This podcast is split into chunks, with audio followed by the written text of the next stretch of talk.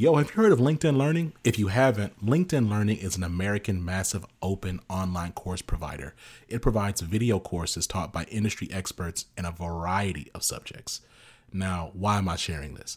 I'm sharing this because Living Corporate is in partnership with LinkedIn Learning to provide diversity, equity, and inclusion courses. Listen, if you're trying to be a better ally, you want to understand better diversity, equity, inclusion strategies, or you just want to learn how to be a better leader, you got to check out the courses on LinkedIn Learning. So check it out. You can do it one of two ways. You can click the link in the show notes, or you go to LinkedIn Learning and you search Living Corporate. Again, link in the show notes, or go to LinkedIn Learning and search Living Corporate. I'll see you over there.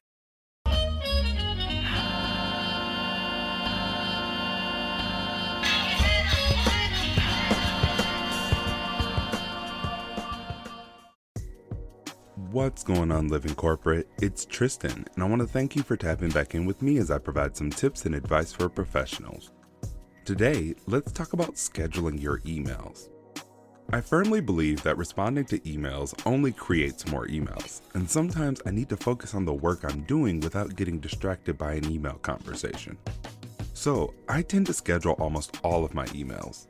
Sometimes scheduling your email doesn't make sense, like if you're closing a deal or trying to make a quick collective decision over email. But if your email isn't super time sensitive, you might want to schedule it for later. Let's talk about why. First, scheduling gives you time to change your mind. When Gmail introduced the undo send feature, that was a godsend for me. But it only gives you a couple of seconds to realize something in the email was incorrect, that you forgot to attach something, or someone was missing in the CC line. If you schedule your emails for even 10 minutes from now, you can avoid all of that. Second, it gives you flexibility in when you work. Sometimes I will get my best work done late at night.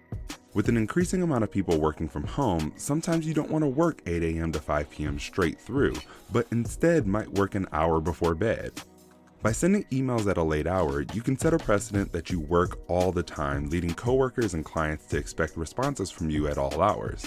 So instead, you can just schedule that email to go out at 9 a.m. the following day. Third, you can decrease email stress for yourself and others. Sometimes you have to send bad news emails, but Friday at 4 p.m. isn't the best time to send them as you'll be ruining the recipient's weekend, ruining your weekend because you're stressing about how they will respond, so you keep checking your email. And if they do respond, you either need to leave them hanging until Monday or work on the weekend so you can respond. But something equally irritating is not writing the email even though you've been thinking about it. By scheduling the email, you can avoid all of that. It doesn't just work in these bad scenarios. Maybe you want to schedule the email until your coworker is back from vacation so you don't clog up their inbox. Either way, you get to check emails off your to do list as soon as you're ready to write them. Now, there are a few tips when scheduling emails. Schedule your emails for random times. If you keep sending the same person an email at 1 p.m. on the dot every day, it may become obvious what you're doing. Next, if you change your mind, don't forget to unschedule the email or make any changes before the scheduled time. Lastly, use exact dates if you're going to use time based language. That way, you can avoid misalignment because tomorrow may not mean tomorrow depending on when you schedule the email to send.